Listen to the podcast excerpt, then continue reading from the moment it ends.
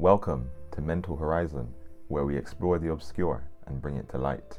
I talk about self discovery, mastery, expression, and anything else that helps to bring clarity, purpose, and fulfillment.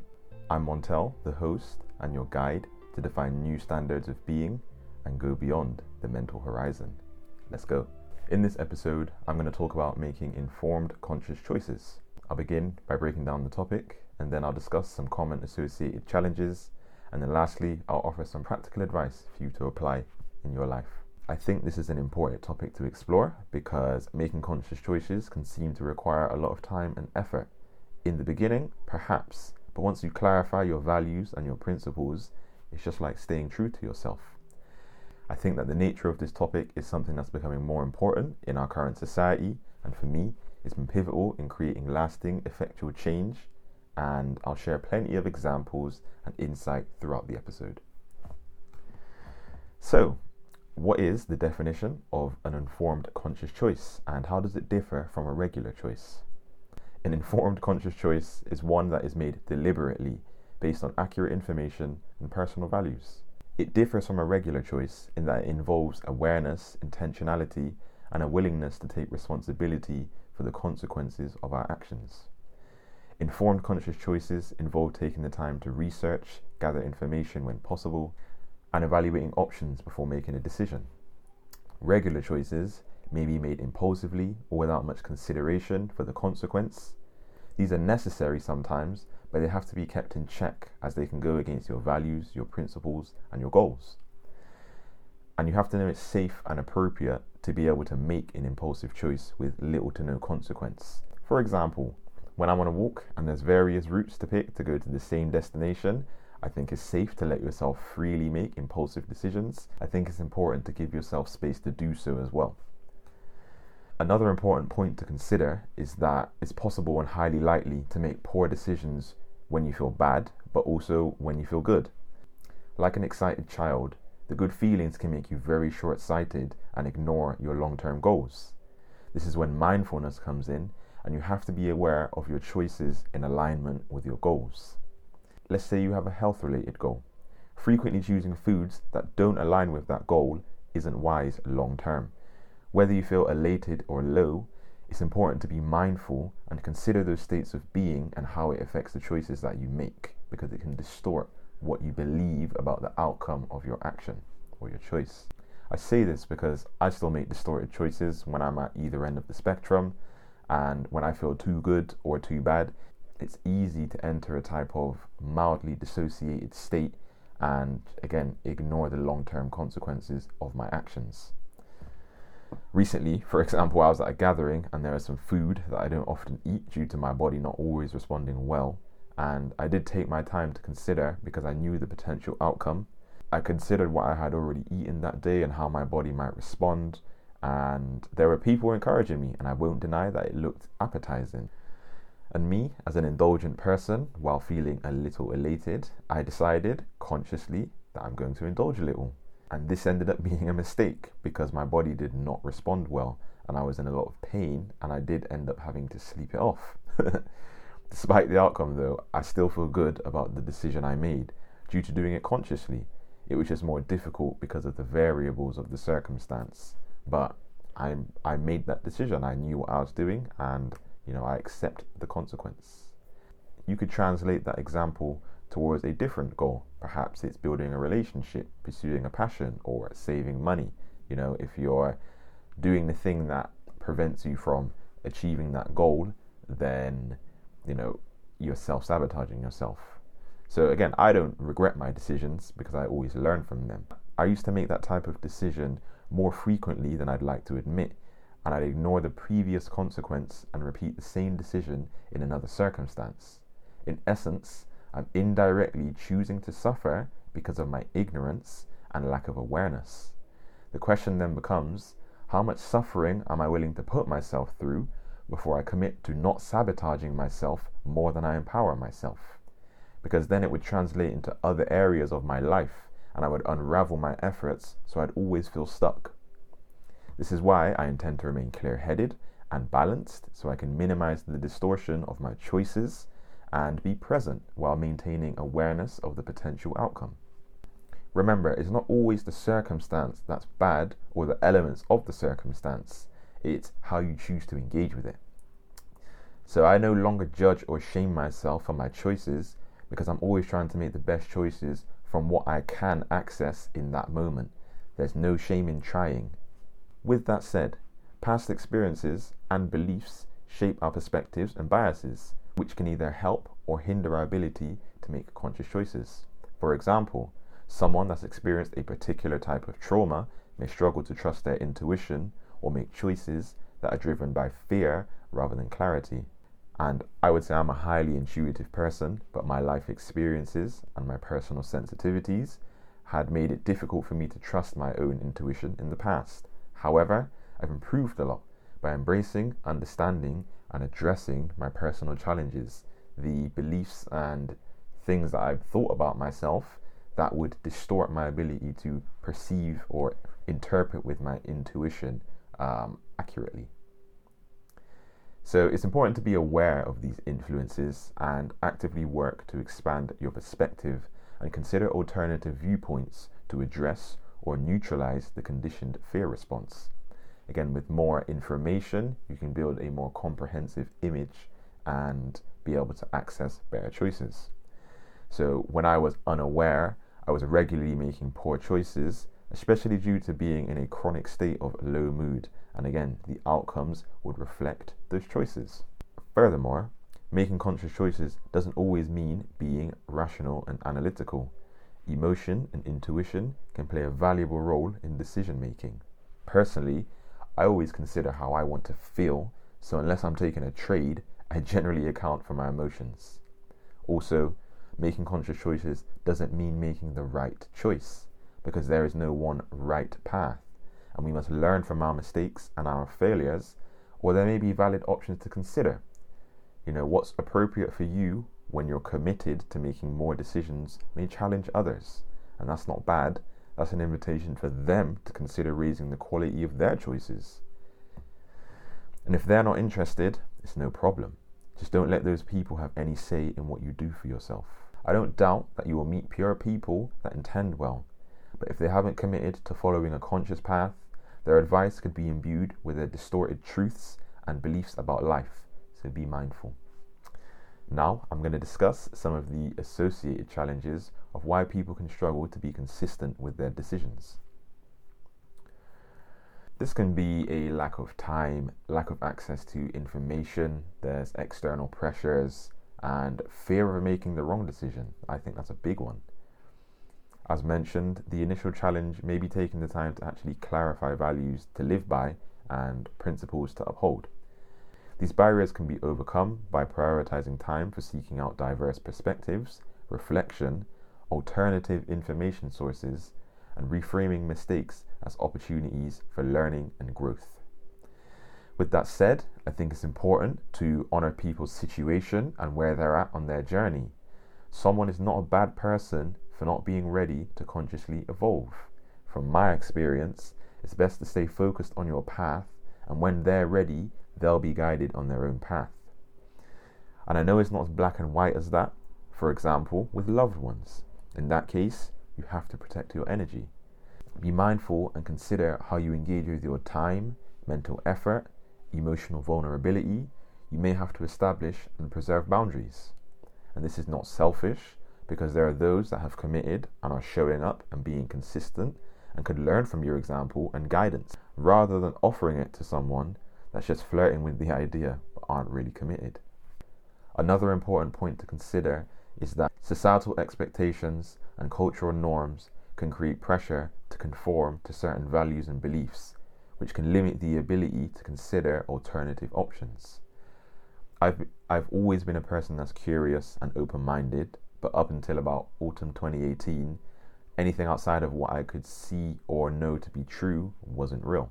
That overly materialistic attitude, or, you know, ego based attitude, led to me experiencing a lot of low vibe feelings. So then I made a conscious choice to do what was necessary to not feel low. and it's funny because I say it like that because that's how I used to think. I don't want to feel low rather than saying I feel good it's a type of negative attitude.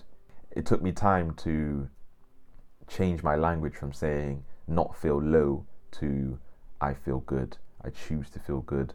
I choose to feel happy instead of not feeling bad. That they are very similar on the surface, but they are very distinct in how it manifests in your actual real vibration and how you feel. Um, but again, for example, if society values productivity and success above all else, you may feel pressure to prioritize these things over your own well being or relationships. Or what if you're from a culture or a family that doesn't agree with what you know in your heart is right for you? Sometimes you have to offend people, not because you intend to disrespect your culture or family, but when you start living in a way that's authentic to you, it will challenge their beliefs and they might not like it. Overcoming these influences requires awareness, courage, and a willingness to challenge the status quo. It's important to challenge the norms and consider the broader impact of your choices on yourself and others. When I released myself from conforming to anything that didn't align with me, I noticed how detrimental it was for me when I was subscribed to the beliefs that held me back. So now I'm especially mindful of people that live and think from those belief and thought patterns because they're still in it and they will have a potential effect on me because of the familiarity that I have with those thought patterns. It might make me want to regress because it feels like home. um, with that said, if something works for you, great, stick with it. But if it doesn't serve your conscious growth, you have to let it go. Now, let's explore some of the benefits of making conscious choices for ourselves and society as a whole. Some of the benefits include increased self awareness, improved decision making skills, greater alignment with our personal values and goals. For me, I know where I stand and I can own my beliefs with grounded understanding and consideration for others. I also make choices that are at a level of self respect that encourages me to thrive and connect with people that will meet me at my level. This has led to me having greater personal fulfillment, increased self confidence, and stronger relationships, so I can't complain. Also, I think it could lead to a more just and equitable society because as people become more aware of their choices and their impact on others, we can work to create positive change in our communities in person and online. I used to choose, or not, depending on how you see it, the things that didn't encourage my conscious growth the consequence, for example, low self esteem or confidence, meant unconscious sabotaging, and then I justify it with whatever learnt excuse I had, which is no good to anyone. I also believe it's better to make a conscious choice, even if it's a bad one, than not choosing at all. Why? Because not choosing is still a choice, and it's likely that you would revert to your default response, which could be any type of conditioned fear response. Now that's covered, let's explore some practical strategies for making informed, conscious choices in daily life. The first, and I think the most obvious one, is taking time to reflect and check in with yourself before making a decision. Again, consider gathering information from multiple sources, considering the potential outcomes and consequences of different choices. In the past, again, I only believed in certain things until my ignorance and unconscious choices led to me being in a pretty unpleasant state of being. And despite the influences around me, I am the one that allowed myself to end up where I was. And I knew I was the only one that could get myself out. So I opened up to alternative sources of information and ways of being, which have been and continue to be very fruitful for me, despite my apprehension and the fear of all of those things. More perspectives means a more comprehensive image and awareness of potential outcomes. So, if there are circumstances that seem to be more challenging than others, I'd suggest doing some self reflection in relation to your involvement in the situation and how you might have to decide how you get involved or not. I used to think that I had to get involved in anything that caught my attention, and sometimes the wise choice is to disengage.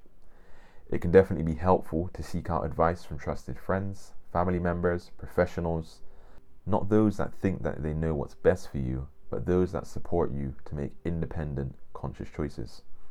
So, how can we balance rational thinking with our emotions when making conscious choices?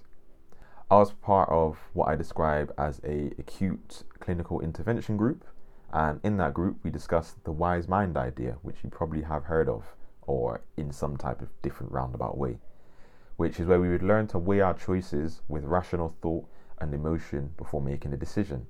It always helps to be in a mindful state so you can begin to notice your thought patterns and emotional reactions as they happen, and then you have the opportunity to question whether they're serving you or hindering you while also weighing the pros and cons of your available options.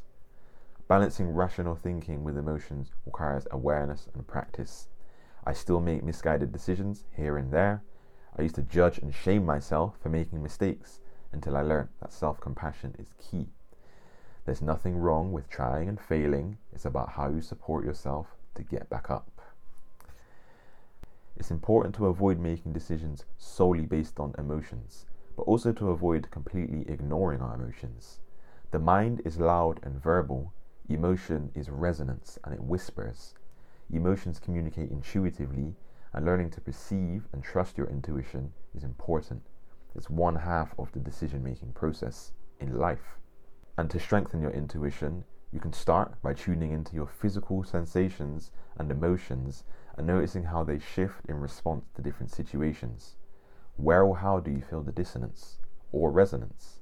If you say or think you can't feel anything or you're not intuitive, perhaps you may be too stimulated or not settled enough to recognize the subtle movements.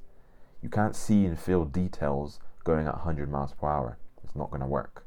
Learning to trust our intuition involves developing self awareness and practicing self reflection regularly. It's important to identify and clarify your personal values, principles, and goals and use them as a guidepost for making difficult decisions. When you know your values and priorities, make a conscious effort to align your choices with them. My Reiki teacher always said, You can always clearly feel a yes in your body, whereas a no or maybe has a different feeling. So if I'm ever in a situation and the answer is not a clear, inspired, yes, I want to do this, but I'm interested, then I'll ask if I can take time to think on it first. And if it's an immediate decision and there's uncertainty, I'm not afraid to say no. If it's truly right for me, it will come back around in some other way. In the past, I've committed myself to things that I intuitively knew was not right for me, but I felt like I couldn't say no due to my unclarified and unrefined values and principles. There was also loyalties and expectation that I felt like that I had to live up to. With that said, Sometimes saying yes to another is saying no to yourself, and sometimes saying yes to yourself means saying no to someone else. If they respect you for who you are and your journey in life, then there shouldn't be any problems with you choosing to make a conscious decision. Before I wrap up, I strongly suggest that you make a commitment to being more strategic and disciplined with your choices. Choose to limit your exposure to environments that don't encourage you to thrive and avoid surrounding yourself with objects that do the same too. Also, remember to focus on the quality of choice rather than the outcome because you have no control over anything other than your response to a situation and what choices you have made available to yourself from your past actions through study, research, and practice. Your current circumstance was created by your past choices. If you want better circumstances, you have to think and behave in a way that reflects that. If you don't feel like you have many healthy choices to choose from, I suggest you take time to research and inform yourself with what you need to be equipped for the challenges you could be faced with. You don't always get time to think about things. Proper preparation prevents poor performance.